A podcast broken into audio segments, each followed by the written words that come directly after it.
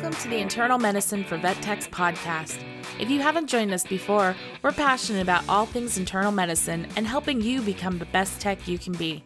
We'll be discussing interesting internal medicine diseases, how to work closely with pet parents, and how to become the go to tech in your practice. Now, let's start the show.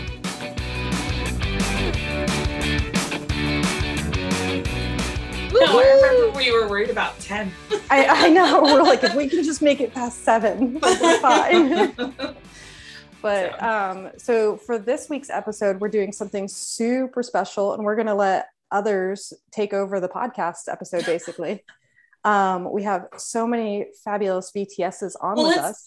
I was going to say, we got to kind of tell them what we're doing, not just throw everybody in the deep end. No, no, no. So we have Okay. VTSs with us because everybody wants to know what's next. You obtain your VTS, you go through this whole crazy process that's super stressful, lots of sleepless nights.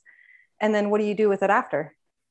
Right? I mean, I'm still wondering that. we have this conversation. Yeah. lie. We started a podcast. I mean, but not everybody starts a podcast. So um, we wanted to just get some other opinions as to um, what else is out there. What else can you do? Why obtain your VTS, basically? Um, yeah, and who knows? Maybe some crazy brainstorming will happen because there's a lot of really smart big brains in this There's definitely big brains on the screen. Like. I, I love the screen actually. Speaking of the screen, so introducing our VTSs with us. First, I'm going to go. I'm just going to go through my screen here. So Amanda, Amanda, introduce yourself and tell us what you have your VTS in. Hi, I'm Amanda Searles. I am a licensed veterinary technician with a VTS in emergency and critical care. nice. And she's in scrubs, so she's like, of course, because you're emergency and critical care. So that yeah, so actually she's at work. makes so I'm- much sense right now because this is a Sunday, so it means you're at work. Yep. All right. Next, I have the fabulous Liz, who we've had on before. Hello, I'm Liz Hi again. Hughston. I am a VTS in internal medicine and ECC. I know, overachiever here. we have a couple of them though. Yeah, I was like, I don't know what Wait, you're talking about. there are some people people here. further down this list. yeah.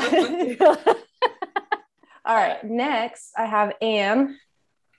uh, Ann Wortinger, and I have my VTSs in emergency critical care, small animal internal medicine, and nutrition. I know. Can you believe that? That's three. I'm the only person with three. I mean, I feel like you need like a, a hat that says that and like a badge that you wear. I can't. I can't believe we get like some of the smartest people with us, like people with more than one VTS, let alone three. No, I don't know if that's smart. It's the inability to say no. Ooh, yeah, yeah, yeah. Spoken like a Two true of those were overachiever. I love how every I was person gonna- on my screen was just like, mm. Yeah, And I was going to Yeah. ask how many of those were organizing committee or two charter members. them. Yeah. two You of were- them. Which, if it takes typically a two to three year commitment to get your VTS, Mhm. to be on an organizing committee is a five to eight year commitment, Wow. and I did two. Yeah, and I we have a we have at least one other I think who did two. Yeah, Liza, Yeah. you were on You did organizing well. committee, weren't you? Yep. So Liza's next. Who, who's this Liza person? She's one of my babies. That's true. That's true. Uh, my name is Liza Rudolph, and I am a VTS in small animal internal medicine. And I was one of the organizing committee members for the clinical practice VTS, and my specialty is in the canine feline version of that specialty. So, yes, Super cool. I gotta say, Liza was one of my first like vet tech crushes. Like I was like, I took your, I took that small animal internal medicine course when I first Yep. started in internal medicine, and I was like, oh my god. I know I took her so course. I took her course when I was working on getting my VTS, and I was like, "Can I just do the case reports with you?" And she was like, "Yes." I was like, "Sweet." yeah, it's, it's fine. What, whatever you want to do, we'll do that. And then we have also Linda. Hi, I'm Linda Merrill. I'm uh, in small animal internal medicine and canine and feline- feline clinical practice. And I also was on organizing committees for both of those groups. Amazing. Gosh. Okay. We're going to get into more details about what everybody does, obviously, but I got two more people to introduce. So, Chelsea. Um, I'm Chelsea Camiolo, and I just actually recently got my VTS in internal medicine. Yay! I mean, I'm not going to say anything. That's pretty awesome. All right, and then Rebecca. Yes, I have my VTS in clinical practice canine feline focus. I feel like such a baby with like only one little VTS over here, but I bow down to many of you because your names are on so many of my textbooks and my Right? and exactly. I'm just oh so yeah, the fangirl. I just I just realized right like there's four of us that have or no, there's five of us with like single VTSs and then four with like two to three VTSs. Apparently we gotta step up our game. apparently. Well, we're- we're- that's what we're here for, Yvonne, is to figure out what's next. Is that is that what we're here for? We're like, we're just gonna get a couple more, it's fine. Yeah, yeah, yeah, exactly. we gotta gotta step up my overachieving game a little bit. I guess the first question I wanted to ask everybody, and I don't know who wants to take the lead, but um, what was kind of the main influence in obtaining your VTS? I know for me specifically, it was just I wanted to prove to myself that I was at the top of my game. Basically, um, I knew my skills were good, and um, I wanted to prove it on paper. I guess because I had zero intention of actually making it so my boss was aware of me doing it. I'm glad I did because he's like a father to me and he like supported me through the whole way. But I was kind of like, I don't really care if I get a raise or I don't really care about doing this. I just wanted to prove to myself. I quickly went out the window as soon as I started because I was like, I'm doing too much work for this just to be like some extra letters behind my name. I, I need to make people know like how hard this is and like how difficult it is and like it's a challenge but like man you feel good once you succeed so kind of tell me what got you guys started in obtaining your vts who wants to take off first Um, I will. All right Um, Ann. uh, Harold Davis had a lot to do with it. Mm, That um, I mean, I had been by the time I took started with my VTS, I'd been out of school 15 years. Um, had two elementary school children, and I love learning. I Mhm. love reading. And this was a way to show others how much I was able to learn and contribute to our service. yeah Um, and at that time, I sat for the second uh, sitting of ECC. So that was Oh wow. the only thing, yeah, 2000 That's 2000. awesome. that um so you know that was what was out there i worked in internal medicine and emergency my special interest is critical care yeah. I mean, you give me that dka you give me that hepatic lipidosis you give me the animal that you're going to spend the next five days working on. Yeah. Um, i prefer to not deal with the hbc unless it needs a feeding tube and bandage management and um, so for internal medicine working on the critical cases uh, is it's so fulfilling to take an animal that comes in as a train wreck and you get to send it home Oh, I know. That's what people always ask me. They're like, "How do you do it?" Like, because I, when I try to explain them what internal medicine is, I'm like, "We see the sickest of the sick. That's just the bottom line. We don't see those nice, healthy animals. We see the sickest of the sick." And they're like, "Oh man, that must be so hard to like do that." I'm like, "You have no idea how rewarding it is to see mm-hmm. those animals leave. Yeah. Like, it's amazing. Like, we do very, very, very few euthanasias, and we see a lot of animals leave. Like, Yep. practice. Yep. All right, Amanda. I think uh, when I was uh, baby tech in tech school, you know, they talked about, you know, VTS being, you know, a possibility for you once you've been in in the field. And I think from the very second that they had, my instructors had shared with me that, you know, you could go further after you graduated. That really was, I just wanted to be the best at what I was doing. So it was kind of always a goal after getting my license and you know getting in practice and for me i love emergency and critical care primarily i love kidneys. Everybody has the one body system that's just theirs. yeah i love i love renal um, kidneys um, lungs you know and and i love you know being an advocate for those patients and you know kind of being that bridge between doctors and clients and you know uh, advancing this wonderful career Nice. So- I'll go next, I guess, Rebecca. I guess what got me started similarly was also in school uh, many, many years ago. All right, I'll put a time frame on it. 2009, I graduated, and as part of our senior thesis was we had to give a presentation on, or I chose mine on the different specialties available at that time. So many years ago, I already knew that that was a path I could take um, even after I decided to come home to Alaska, where resources are a little bit more limited than in a lot of the bigger cities where you have specialty practices on every block kind of thing. Um, so it took me a little while. Uh, it took me until 2017 to get mine in the clinical practice, dog and cat, canine feline. But it's, you know, I kind of I guess, always knew that I was going to get a VTS. Just mm-hmm. it was a process of narrowing down which one to go for and which one I could reasonably obtain based on my geographical location. um, and just, I think, also, yeah, proving to myself that my paper is awesome and yeah right written down now and if it's not written didn't happen so exactly that's awesome um, and to be fair, I am actually waiting for the results of my certified veterinary pain practitioner exam. So, Yay! Oh I have awesome. more initials. I don't know yet. Fingers um, crossed, like super hard for you. yes, thank you. But um, yeah, I guess that's kind of why or how I started was combination of what's already been said. But nice. Yeah, love learning and gonna keep going. nice. All right. Well, Chelsea, I think I see you're un- unmuted. Do you want to go? Sure. All right. Um, I honestly like in school and stuff. I don't even remember ever even learning about VTSs or anything.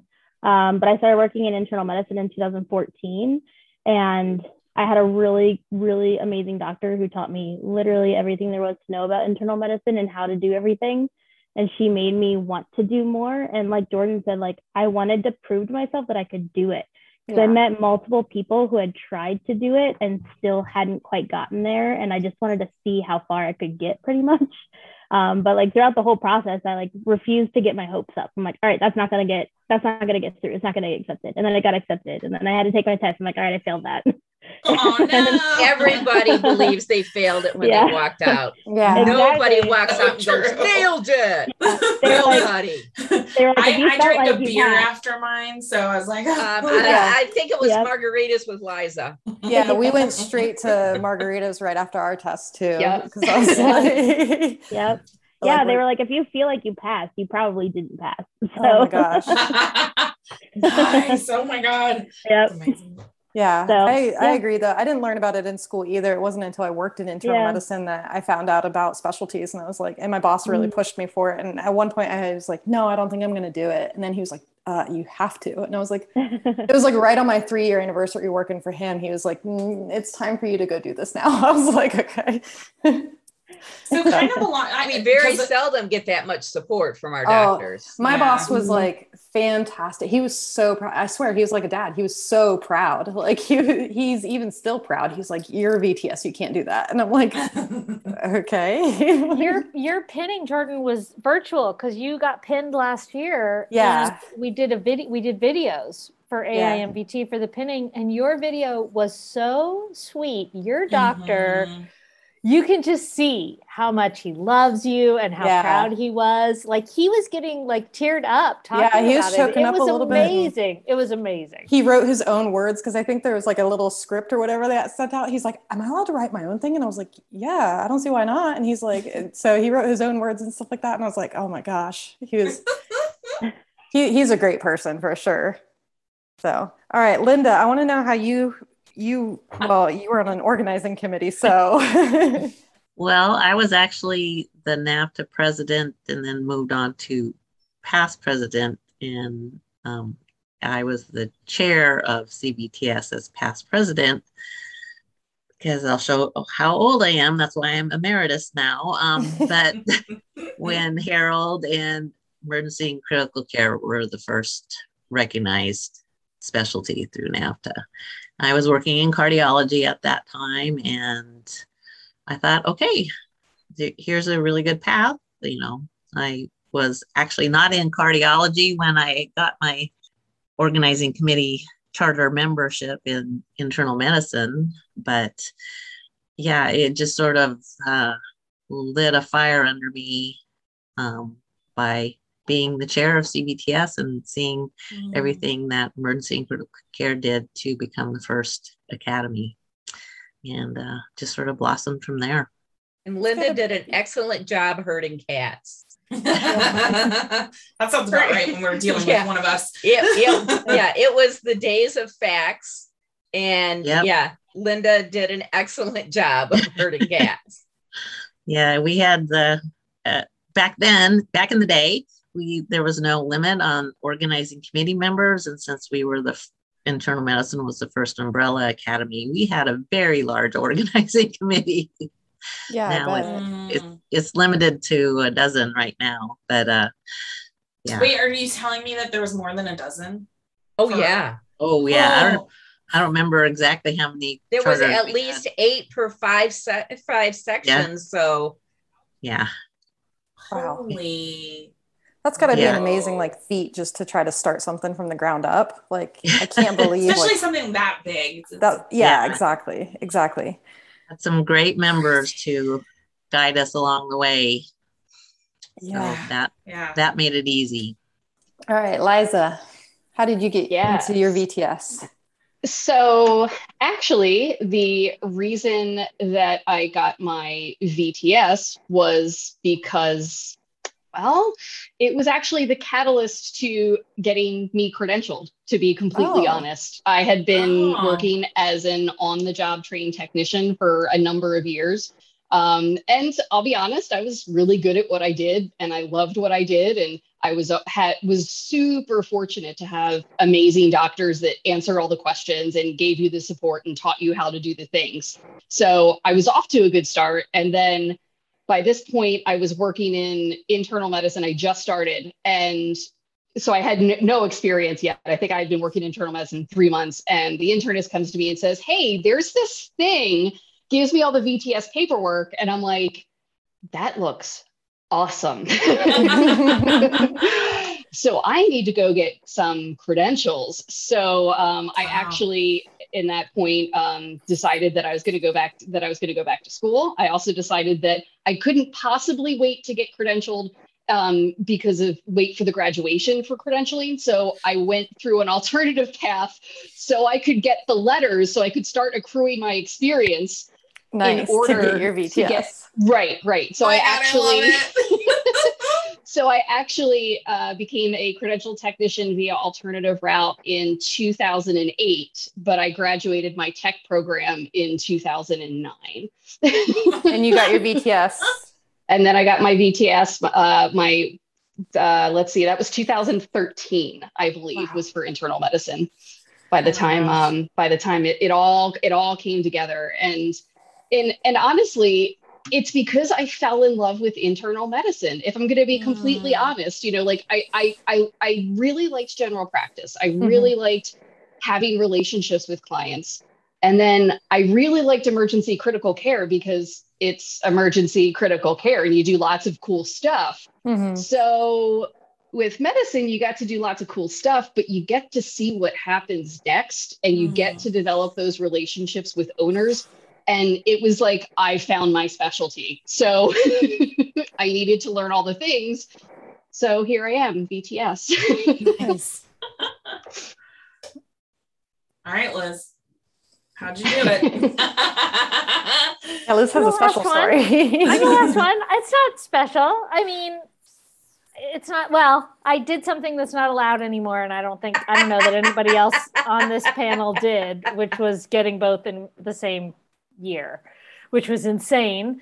And I'm glad that they don't do it anymore. I worked at a really unique practice that I think enabled that to happen mm-hmm. because mm-hmm. um, it wasn't specialty. In fact, we didn't have any specialists on staff. We had one feline diplomat um, when I went when I went for my VTS, um, and so uh, I I knew from when, the time I was in tech school. So I'm an older tech. I went to tech school as an older adult. I was 36 when I graduated from tech school.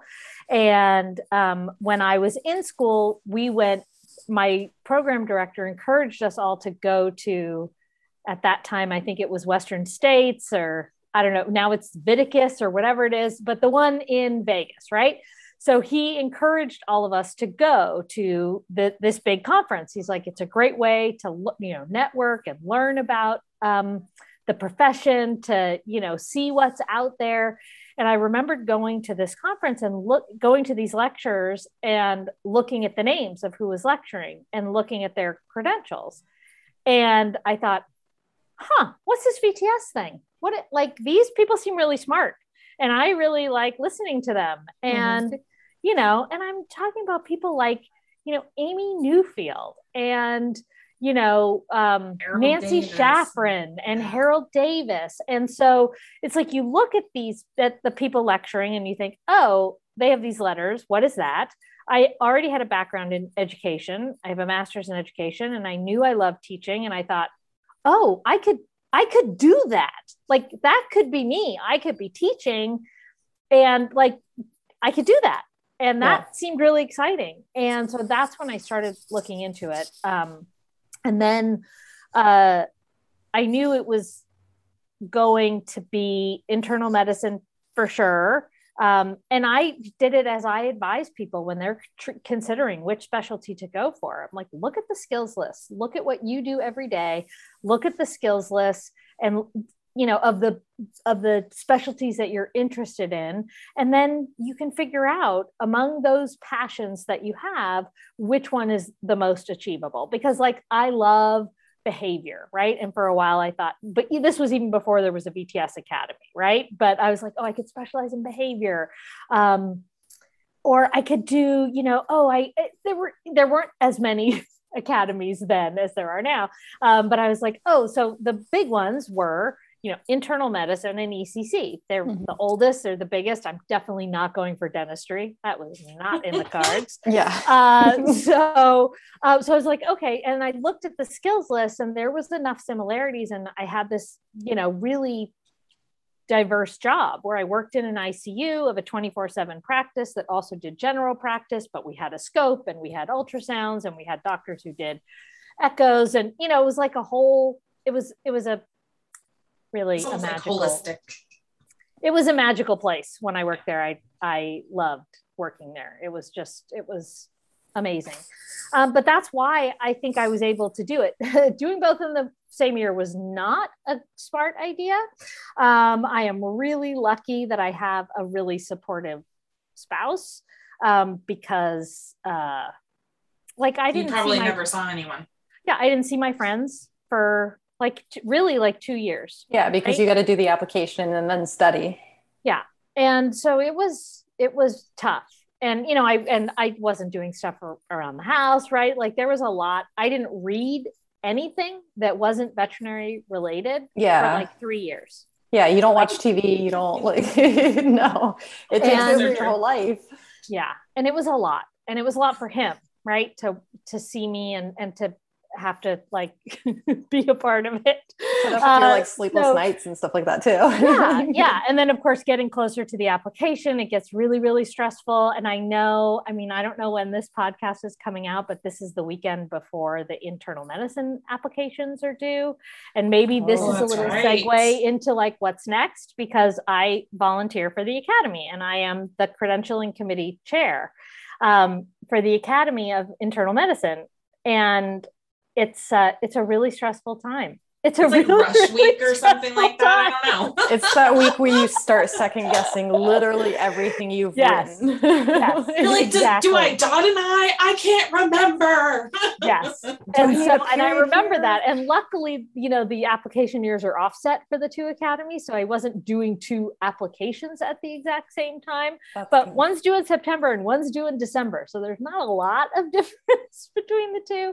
Yeah. Um, and um, anyway so i you know i i knew from a very from the very beginning before i graduated from tech school you know like liza that that was something i wanted to do um, and the direction i wanted to go which is to teach. And that was um, you know that was really in the cards for me. And then the more i got into it the more and i don't know if this is all of your i know. I, I say i don't know. I know. This is all of your experiences being in it, starting to learn about it, doing the work to do to get to the point of being able to submit your application and sitting for that exam and passing the exam, like I became the best possible technician I could be. Absolutely. I, I it gave me so much knowledge and the skill mastery to be able to provide that just that highest level of care possible for patients and that really became a guiding star for me while I was, you know, yeah. after I got my VTS, that was something um, that became really, really important to me. And I, I would venture to say that's similar for. Oh yeah, I think that's actually a really good point because it makes you almost slow down and look at the case as a whole. You don't really look at it like that because, especially if you like, I came from general practice and went into internal medicine, and it took me a while to slow down enough to adjust to internal medicine life versus giving vaccines and and the 20 minute appointments yeah the in and out and like the, hour. you have your standard like they're coming in for an ear infection you kind of already know what you're going to discharge them with um, to actually sitting down and breaking down the, the cases and what you're seeing and then to doing your application you're really thinking even harder about like well what else could it be you know that it's likely this thing up here but you're going to list all these other things that it could possibly be, even though you're pretty certain it's this thing. and it really just makes you slow down and think. Like, I have a saying at my work, um, and I actually want to get t shirts made, and it says internal medicine on the front, and on the back, it's going to say, Hold on, let me overthink this. Because internal medicine is just the, the grounding of overthinking everything. So, um, I think that's a really good point to know that like it really does make you the best tech you can be. And I don't say overthinking in a bad way whatsoever, because that's what makes you a great internal medicine tech, I think. But well, and and I'll kind of touch on it's it's kind of fun because in this group we have emergency critical care, internal medicine, and clinical practice. Mm-hmm. And um, you know, Liz brought up the skill list and stuff like that. And and honestly, like I went back and forth for a long time between emergency and critical care and internal medicine because I was like, I love doing both of those things. And it literally came down to what schedule do I want to be married to for the rest of my life? And I went, I'm getting older. I will do internal medicine. Thank you very much. Because I'm sorry, Amanda, but it's Sunday. You should not be at work right now you know, because Amanda has her emergency critical care VTS and she's in scrubs. But you know, it's it's interesting because it is one of those things where you have to figure out what are the things that you love and you're passionate about and how can you best focus that that doesn't necessarily mean you know everything when you start that path because you don't right like as you're doing your case studies as you're doing your your reports and you're doing the ce and everything like it, it your brain expands and then it expands even more when you're studying for the test. And then when you're done with the test and all the stress is gone and you've passed, you keep learning, right? Because you're then you're still interested in it. And I think that's one thing we've heard it from many people that just get their VTS like, okay, I got my VTS and I've been on this like roller coaster, just train ride for the last two years. Now, what the heck do I do with my VTS? Like, where can I go? And it's, and it's hard because a lot of clinics don't even know what a VTS is. Like I kind of had to teach my clinic and my doctors what a VTS was.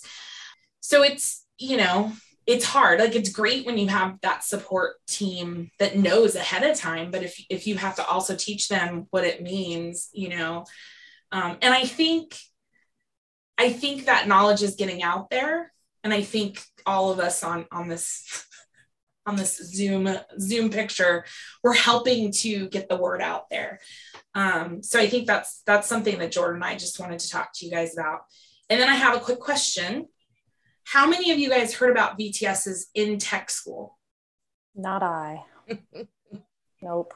So what? One, so like three two, of us? Three, four of us. Oh wow. I've been licensed for 38 years. All right. Well, right. The people that made the VTS. Ann's older than all. Ann has been licensed longer than any VTS academy has existed. So that's true. all right, you get you get your uh, you get your pass on that. But I mean, it's it's true. There, you know, even new graduates right now are. It's fortunate if they get taught about VTSs. And that's something that Jordan and I have kind of we're like, how do we, you know, how do we get the word out to even schools about so I didn't even know about specialists like until I went to look for my current job. And it took me kind of trying to interview where I was like, wait, I don't have to do general practice. I can do something else. So like I had no mm. idea. Um, because I, I just, same. I unfortunately just worked yeah. for people who didn't refer ever and they never talked about it. It was never an option. And I didn't learn about mm-hmm. it in school. So it was one of those things where it took me like looking for a job on Indeed to be like, oh, wait, this is a thing. This is a whole new thing. So it was a whole new world for me. Like Crazy. I had no clue that you were yeah. supposed to refer things that you didn't know what to do with. Like, yeah. so yeah. Same. I got. I ended up like randomly getting a job at a specialty clinic, and yeah, me I, too had no idea what I was getting into. I just needed a job for my school, and that was it. Yeah, so yeah. I'm like, oh my god, I didn't know you guys existed. Nope, I had no idea. My boss was like, wait, what do you mean? And I was like, I had no idea that you existed. He's like, well, I need to advertise more. And I was like, I don't. I think it was just the doctors that I worked for didn't believe in like seeking mm. help and like referring, um, which is unfortunate because like it's such a great resource. But like, I just think it was it was in that weird time frame of like you know you just work for those competitive doctors and like it, it happens mm. it's out there and it is what it is. And i think too it's just a matter of knowing like what your resources out. There's still people who don't know what internists are and i think assume that they're just interns and not internists. Mm. so oh no. I, I really think that's the thing. That's so amazing. i think that the is changing quite a bit too and and we've seen this nationwide kind of boom after the pandemic of you know just all the veterinary clinics and all the referral hospitals are just out straight and busy. But um, i think that clients are kind of demanding more highly specialized care. Um, you know they're they want to more people are going to want to pursue you know advanced medical care. And so i think that referring cases unless you're in like the more remote um, rural areas of a state i think referral is becoming more and more common. So hopefully by having more referral hospitals then you know again that's going to get that that word out there too for anybody who wants to kind of advance their career and maybe pursue a vts yeah and i i think I think the connectivity too, I think is a big part of that um, because there's so many of us on social media now and we talk about the different things. I think that helps too. Yeah. Sorry, Linda, did you did you raise your hand because you wanted to say something? Because I was like, what happened to my screen? And then it like moved again. I was really confused. I'm sorry. I didn't want to jump in in the middle of Oh, um, so that was the raise your hand feature? Yeah. See, she knows how to use Zoom. I, I don't. so um, I found out a few years ago by talking to applicants, especially, even though it seems a little counterintuitive, I think that going for your VTS is the best way to avoid burnout. I found so many who, in their application process, just you know, blossom. Yeah. So, I, I, I will really agree. agree. I think it sure. it definitely like reignites your passion for the profession. Yes. Um, and you go, oh, I do make a difference, you know. Yes. Um, and it's very stressful, but it definitely oh, yeah. well, I think it's yeah, like I say, it's counterintuitive. well, and I think it's one of those things too. It's where like you're almost at a point where like you don't think that you can know anymore but then you start the process and you're like mm. holy cow there's all this stuff that i don't know. And like it yeah it reignites your passion to be like the best and because you can still admit that like oh well i didn't know that or i didn't know that and it just makes you it's like going to school all over again. It's it's just reigniting that passion and like yeah. being excited for the first day of school. Right? And i think it's, it's also with um, no matter which what your field is right that right. you can you can be engaged or you can be on autopilot right so if you're in general mm. practice you can go get those meds together you can pull up those vaccines because you know it's just part of it in internal medicine you can get that ultrasound set up because you know right mm-hmm. ecc you're getting that that catheter you're already plugging that you know spike in that bag because you know and that becomes autopilot and if you're not engaged it it just becomes day in day out same stuff. And just becoming that the best version of yourself that you can be as a technician can make all the difference in the world for us in terms of you know that that that but that feeling when you get when you really advocate for that patient. So it, it it's the best for everybody right? Being engaged so and critically thinking it benefits us and it benefits our patients. Everybody wins. That's a great way to look at it too. Yeah I like. I think a lot of it has to do with learning to connect the dots. You mm. know that you know when this animal comes in, we get this diagnosis, and this is what we do for diagnostics. But learning out what the results of the diagnostics, how that affects the medication choices, and how that affects your recheck schedules, connecting those dots. Mm. And even if mm. you aren't voicing it, you're going, okay, so we're seeing this. These are the changes on ultrasound. That means this process is going on. So we're going to use this drug because this is what affects it. And we're going to have to do rechecks every two to four weeks because of this side effect. So that when you're explaining things, mm-hmm. um, in internal medicine, I mean, we have consistently high quotes to clients. I mean, there is no cheap lipidosis cat. and you know, I could get clients to sign a $4,000 estimate because I could explain to them what we were doing, why we were doing it, how we were going to do it, and what was going to happen.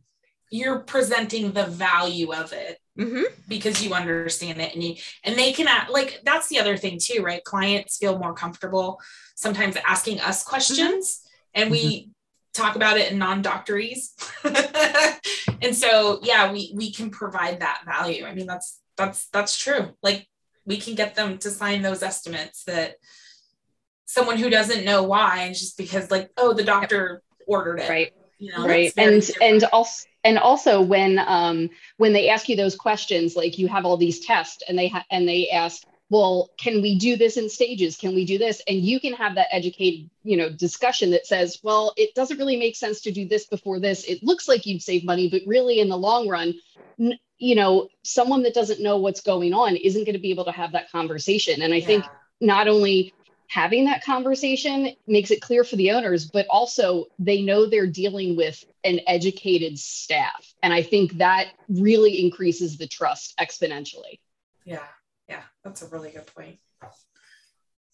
So what else aside from working in clinical well in like a clinical setting what else do we do like after we get our vts I'm sorry, Pooh is making an appearance in this episode. Apparently, she's very jealous. Um, but I know there was mention of like kind of explain like after you got your VTS, yeah, we're at the top of our game. We're in a clinical setting. We know we can earn the trust of clients, but I think speaking as an overachiever, I feel like you kind of get this sense of like, okay, well, now what do I do? Like I I did this process. Do I go back to school? What do I what do I do now?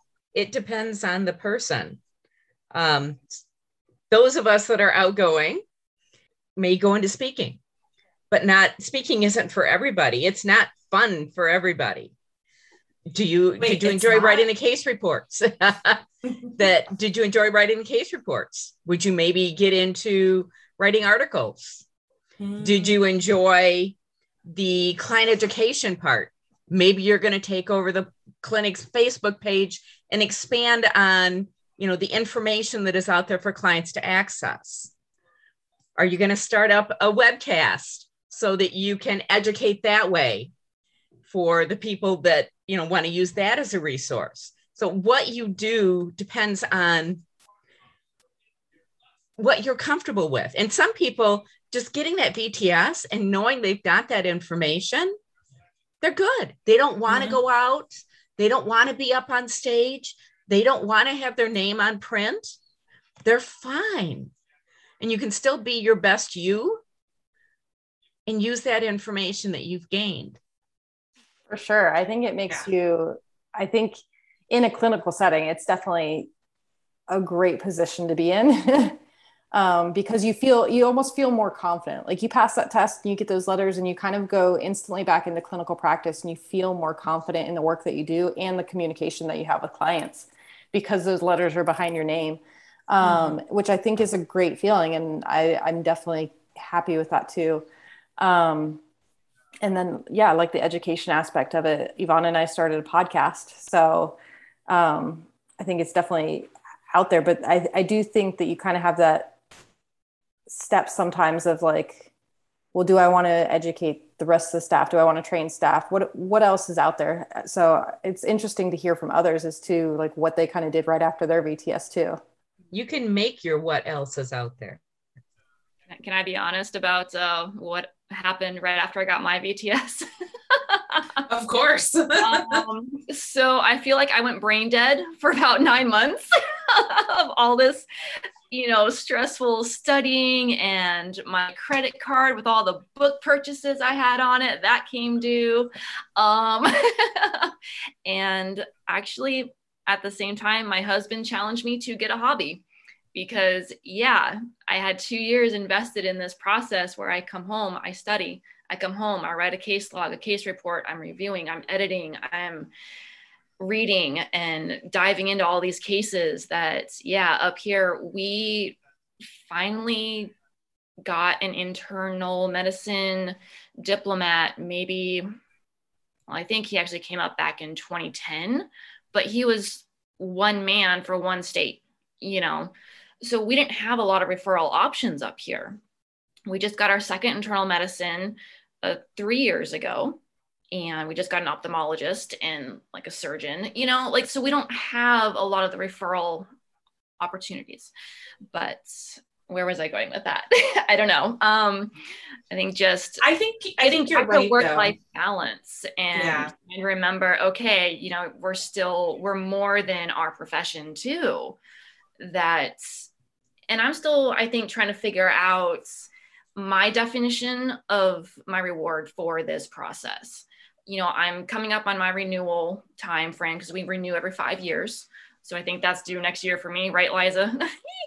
Um, and you know, even after five years, yeah, I have some great days where I feel very engaged. I can make myself as engaged as I want to be for that day or for that case. And there's other days where I can, I, I call it following the yellow brick road because all of our treatment sheets are highlighted in yellow. So there are some days I'm like, yep, okay, you know, just kind of checking off. But in the back of my mind, I'm still, our brains never shut off, right? I think overthinking is our superpowers here. I'm always very aware and cognizant of the treatments that I'm doing. Why am I doing it? Does it make sense? Mm-hmm. You know, and it's a it's a team effort because doctors aren't perfect. They might miss a decimal point. I'm not perfect you know, and it's just that teamwork. I get to be their right hand.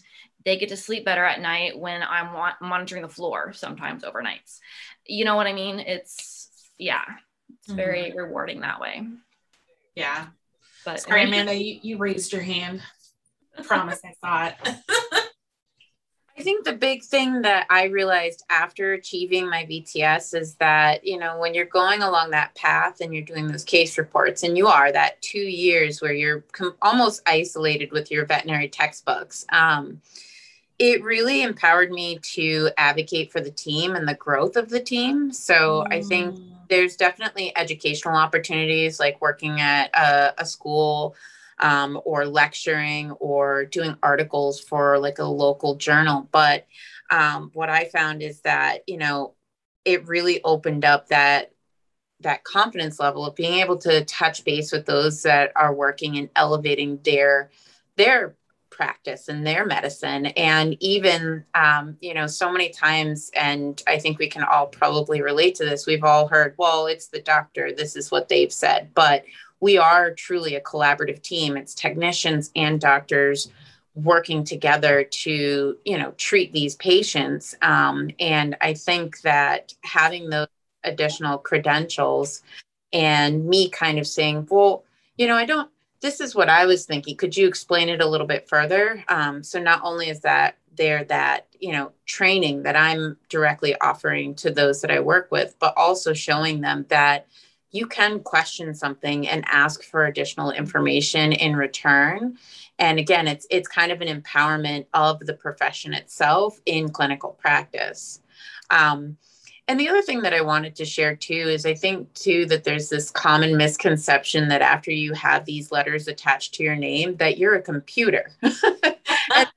everyone will approach you and be like, "Well, what's the normal range for this?" or "What are the mechanics of there are going to be some drugs and there's going to be some diagnostic values that you will know off the top of your head but i think showing you know some of my team members that yes i achieved my VTS but I still have to look things up. Um, I think it makes them feel also better about, oh, well, okay, good. So it encourages them to, you know, advocate for their own learning. Um, mm-hmm. Somebody who has those additional letters is is looking up things, or you know, because no, don't go chewing stuff. Huh? My cat's chewing on the cords. I think um yeah, we're we're not computers. Um we're we're humans, but I think that you know, even just working together and and knowing that we have to look things up from time to time is is helpful for uh, my colleagues um and knowing what they know and also knowing what they don't know I love that you say that because I um I know at work people are like, well, Yvonne's got the answer. She knows everything. And I'm like, first of all, I definitely do not have the answer for everything in my head. I'm just very good at knowing where to look. like, I know what books to go to, I know what websites are good resources. Um, and I think that might be the difference because I feel like in order to have your V or to in order to go down the path of VTS, not even necessarily like just getting it, but just going down that path, you have to have like a passion for learning and figuring things out because it is a self-driven pro- like process. Like nobody makes us do any of this. So you have to be a little bit of that nerd right? And know what books to look up and and be able to have those resources. And i think modeling that behavior for like our coworkers i think it's huge right? And being able and feeling comfortable talking to our doctors and like working through a case with them or asking them a question i think i think when they start seeing us doing that with the doctor, like they feel more comfortable that they're allowed to do that as well. And all of a sudden it's like it's it's fun to see them blossom, you know? And you're like, that's right, go. so yeah, I, I I totally agree with you on that. Like, no, I, I I don't have it just all stored in my brain, but I know where to look for answers, you know. I definitely think too that, you know, the what do you do after your VTS and that even if you're not you're not speaking, you're not writing, I think a lot of people, you know, don't really think about how organically having a VTS in your practice just raises that bar, right? You don't have to be mm-hmm. in a leadership position or a training or education coordinator. Just by the fact that you have those letters and people know what you went through, you'll have assistants and techs come up to you and ask you those questions. Veterinarians that know what you've been through will start asking those questions. So just by, mm-hmm. like I said, just organically, you just end up raising that whole bar. And I I love that because you don't have to be anybody special. You know, you don't have to take on a special role. You can just be the person with all the stuff in there. It's all the stuff in their head and where to go for the other stuff. you can use yeah. that to mentor people. That was yeah, one exactly. of the first things I did when I became a VTS. And I think it's the perfect thing for brand new VTSs to do is mentor an applicant. You know, help them through. You just went through it. You are the expert. You know exactly what it takes. You know what to do. You know how to do it. You know what the test is going to look like. Like that for me was huge to really put that hand down the ladder and pull other folks up right right along what you're talking about liza. Just bringing more people behind me put and then pushing them in front of me right? Okay now you go. Your turn. someone else and now you go do this. And i think that is something especially for a brand new vts um, that was really it was I, I love doing that. Mentorship is one of my passions. Um, I loved helping people. I love seeing people blossom and, and learning new things and getting to that point in their career. Um, and so I think that is something really cool. And then, like, if you're mentoring for your academy, you're kind of already a volunteer. And so then you should volunteer with yeah. your academy as well. Well, and and I will um to kind of piggyback on that, and I'm just gonna throw a shameless plug in for our academy for AMVT, but it's all the academies, right? Is you know, I I was a nuisance and I started harassing these people on this board that are SAMVT um, before I even got my VTS. And I was like, So, what are you guys doing? Can I help? Can I listen? No, no, no. And then, of course, they knew me. So they like volunteered me for things.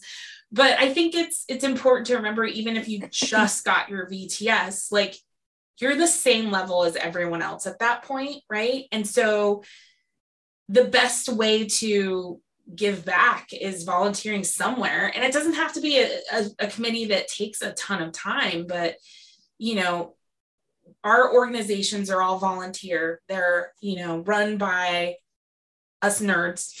Yeah. Um and i think getting that new blood in is just it's amazing what can happen with that because you know if we've been doing this five ten years you know we're we're a little bit further removed from the application process. Like yes we remember it uh, if you went through it unless you're an organizing member and you didn't have to go through it. Oh you know but, we have to do everything you did plus that's more. true you guys did a lot more. Gosh. a lot more so but i mean you know and being a part of it is is awesome um and so shameless plug to every single academy out there if you have your VTS, somehow get involved because even if you can't awesome. volunteer, show up for the executive board meetings. Yeah. That that takes an hour of your time, you know, every second or third month. Show up, see what's going on. You know, maybe there's a special committee you can get on. Um, we've got, you know, volunteers for the mentors. We've got our applications are getting turned in. I need to have, you know, three to four people review every application Mm. Somebody's got to do that, and it can't always be the same the OC members. yeah, Sarah, Vicky, and I have seen more applications than anybody ever wants to see. so true.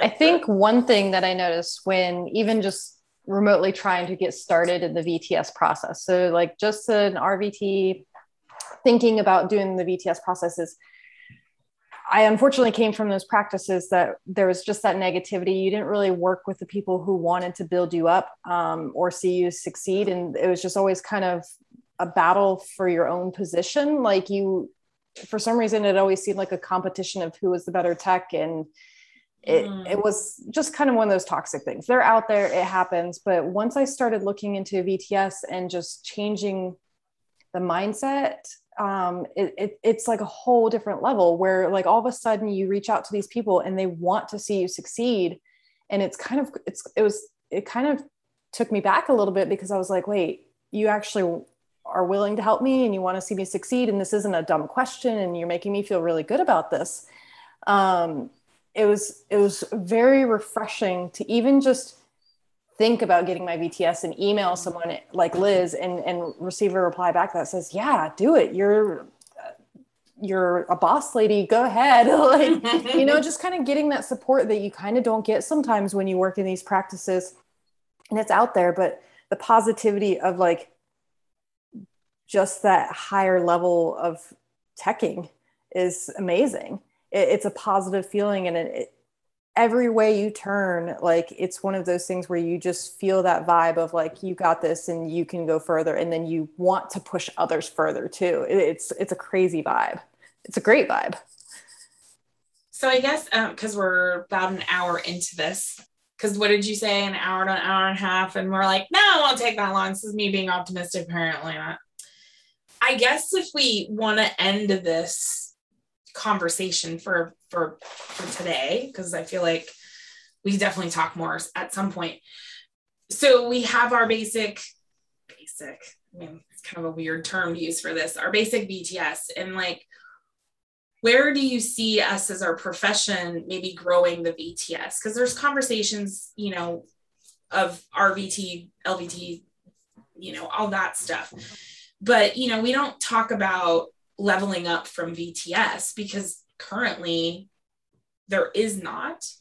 Um, like how do we start that conversation of leveling up in our clinics, leveling leveling up in our profession?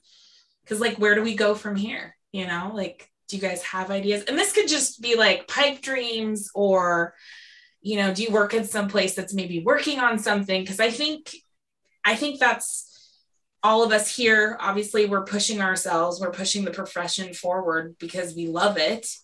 And um, that's one thing I love about our profession is like we keep making it better, which is awesome. So like what else what else can we do?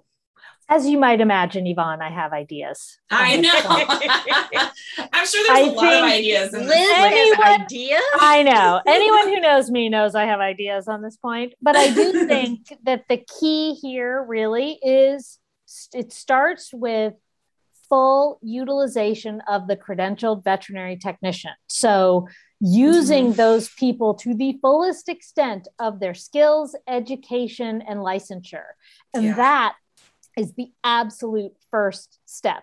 And that I believe needs to start in veterinary schools. I think that students in veterinary mm-hmm. schools need to be learning what a credentialed technician is, what they do, what their skills are.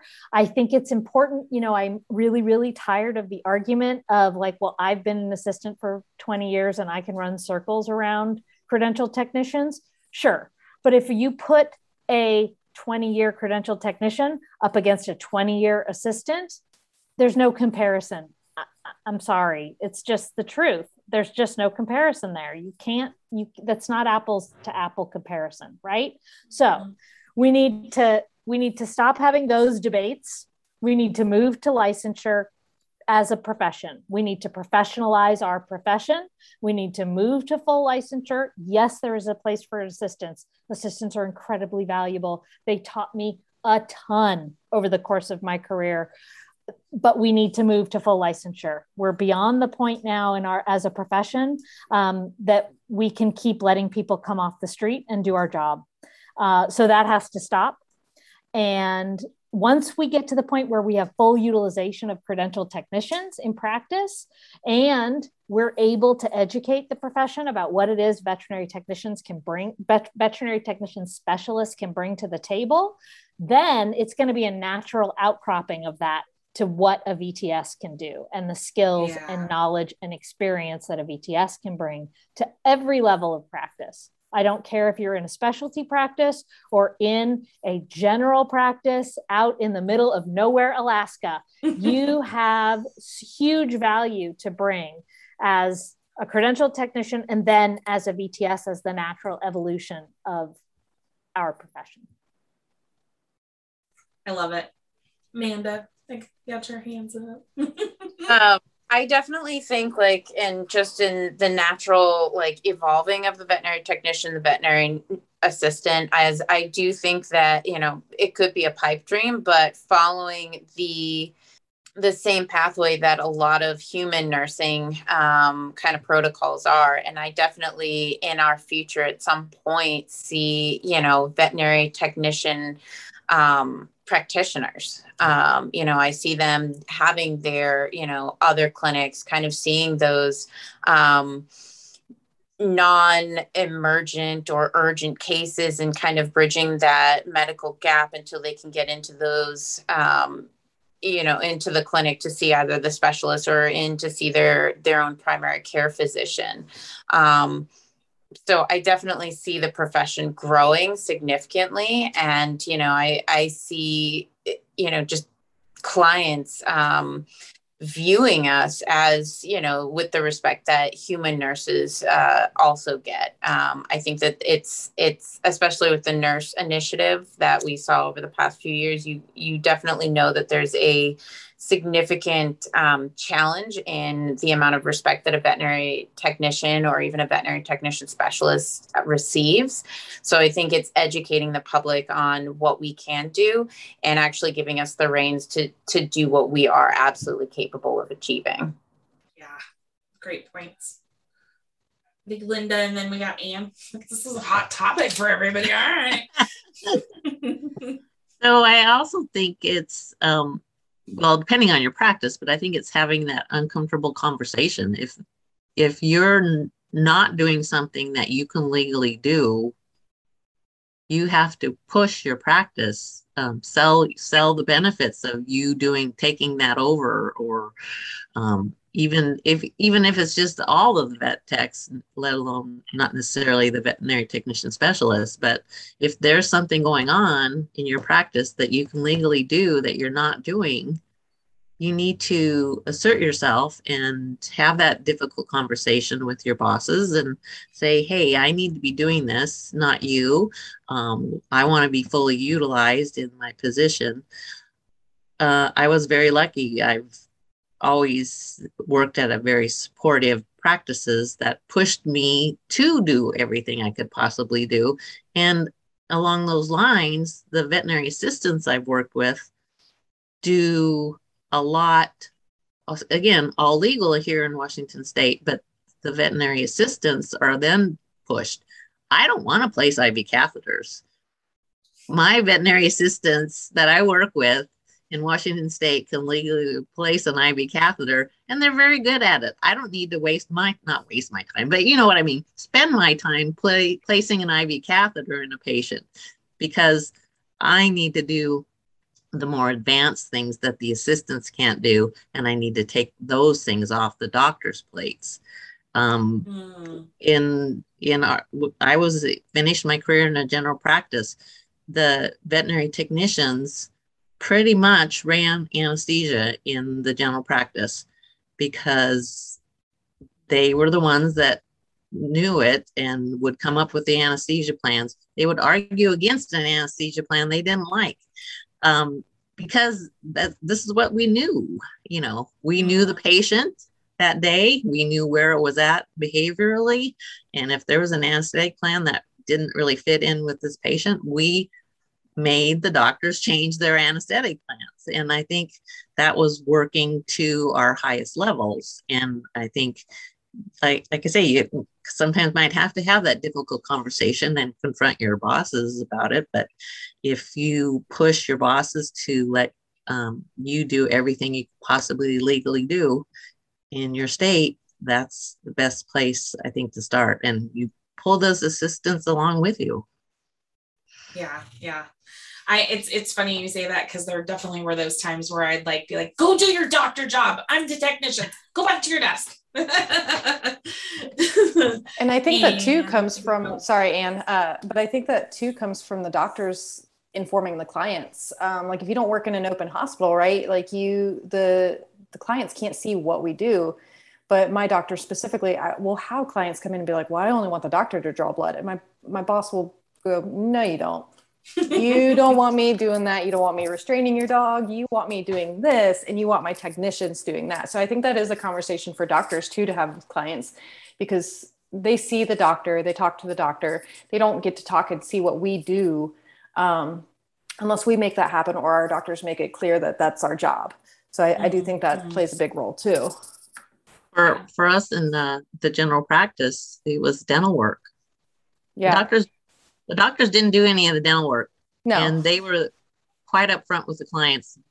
You do not want you don't me want me to do the dental work. I think that's the big true. thing is having doctors just upfront with clients of like, you know, you don't want me doing this. You want me just to know about it. and I know you you kind of raised your hand on it. So yeah. Um, one of the things that I love that has changed in the past 20 plus years since ECC started is we have technicians teaching technicians. Mm. So when you go to a conference in the technician tracks, you have technicians that are leading the tracks, that are doing the labs. And doctors have no freaking idea what technicians need to know. They don't present the information correctly. They don't present it at the right level they don't present it in the right fashion. That we have got um, i went to i was just at southwest. We had one veterinarian that was speaking in the technician track and i went. He was internal medicine. It was the biggest cluster. The doctor is showing himself doing blood pressures. Well that's excellent utilization he is demonstrating step by step how to place an esophagostomy tube, which no technician in the United States is legally able to do.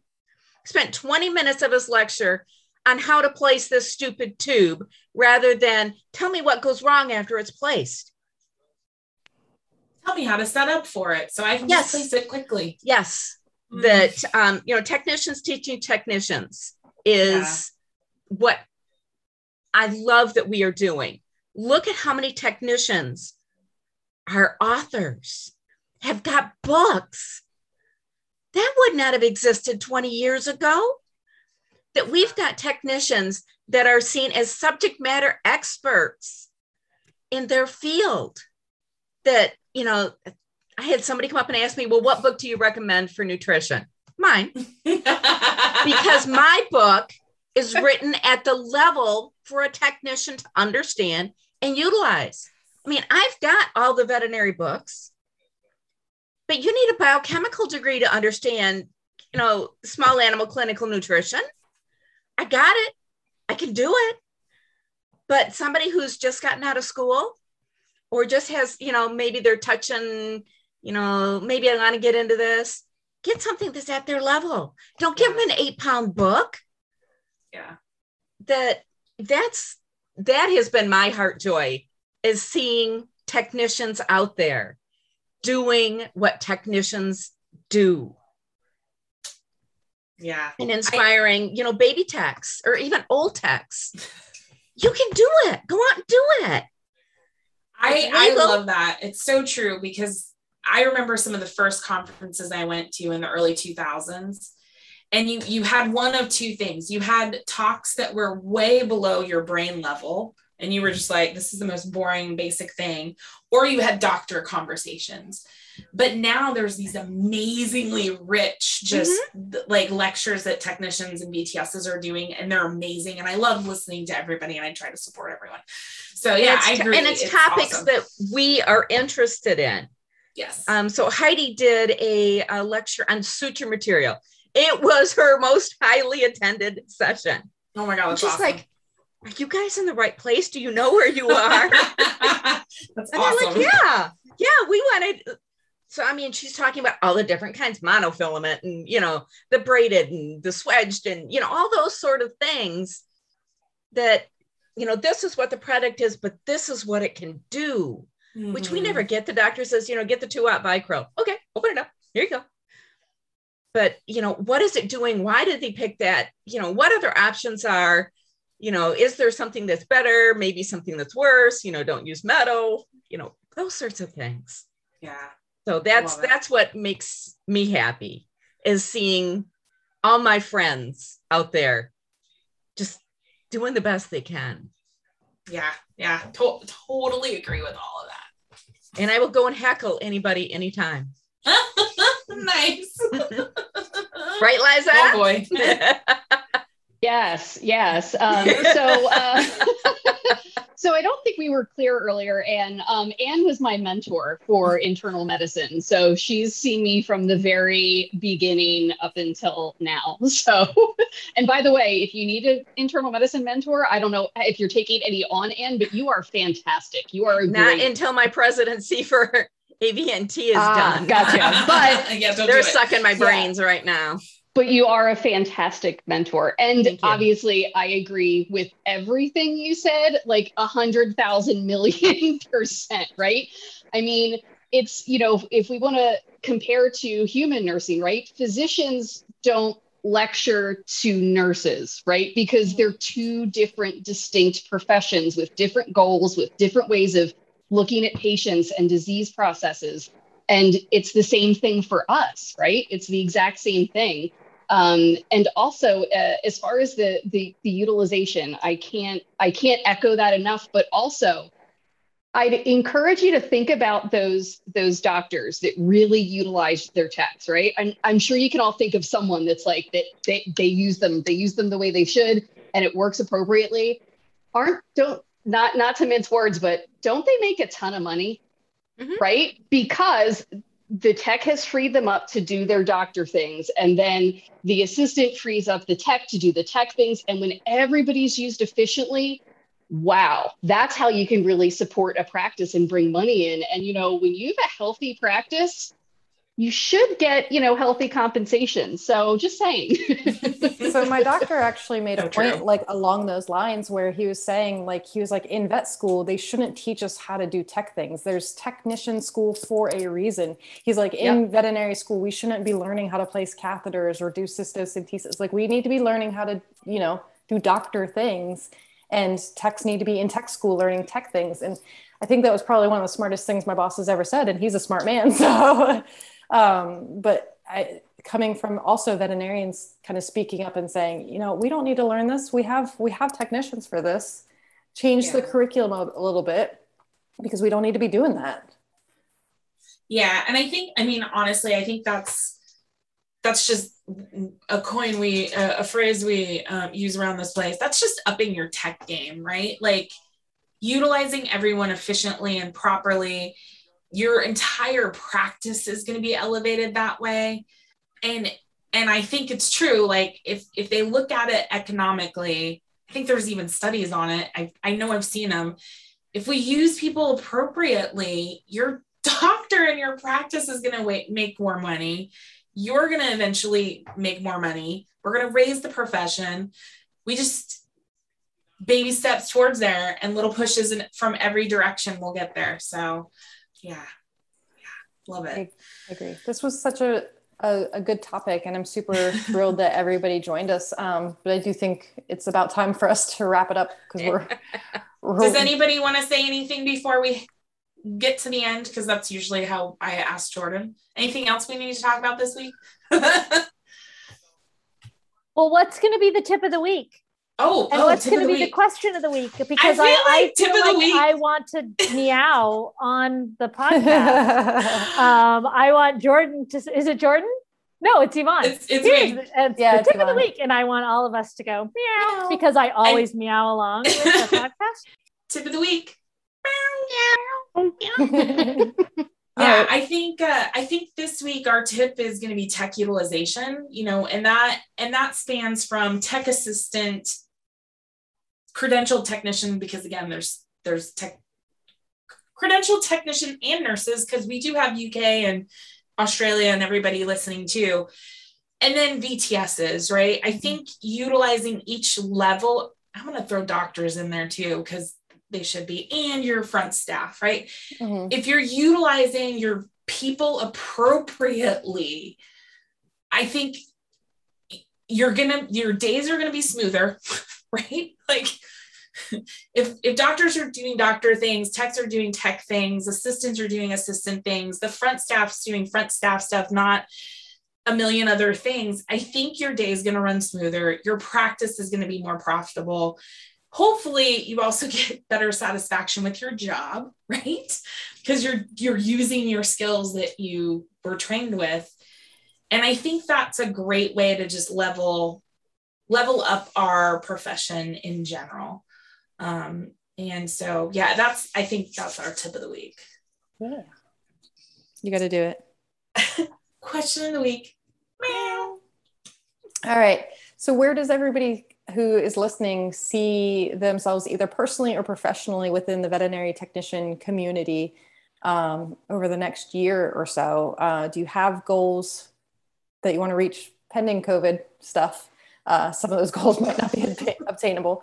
Um, but personally, too, not just professionally, do you want to just create yourself a better work life balance? Do you want to work towards your VTS? Do you want to work towards your bachelor's degree? Do you want to just get credentialed as you as you're working as just an assistant right now? Um, let us know. All right, guys. Thank you so much for spending an hour and a half of a Sunday with us. yeah. um, we super appreciate it, and thank you for for joining us. Um, you guys, anything else before we wrap it up for the week? No. All right. No. All right, you guys. Thank you for listening. Keep, you know, getting your learn on, and we'll talk to you next week. Bye. Bye. Bye. Thank you. Bye. All right, guys. Thank you so much for spending an hour and a half of a Sunday with us. yeah. um, we super appreciate it, and thank you for for joining us. Um, you guys, anything else before we wrap it up for the week? No. All right. Oh. All right, you guys. Thank you for listening. Keep you know, getting your learn on, and we'll talk to you next week. Bye. Bye. Bye. Thank you. Bye.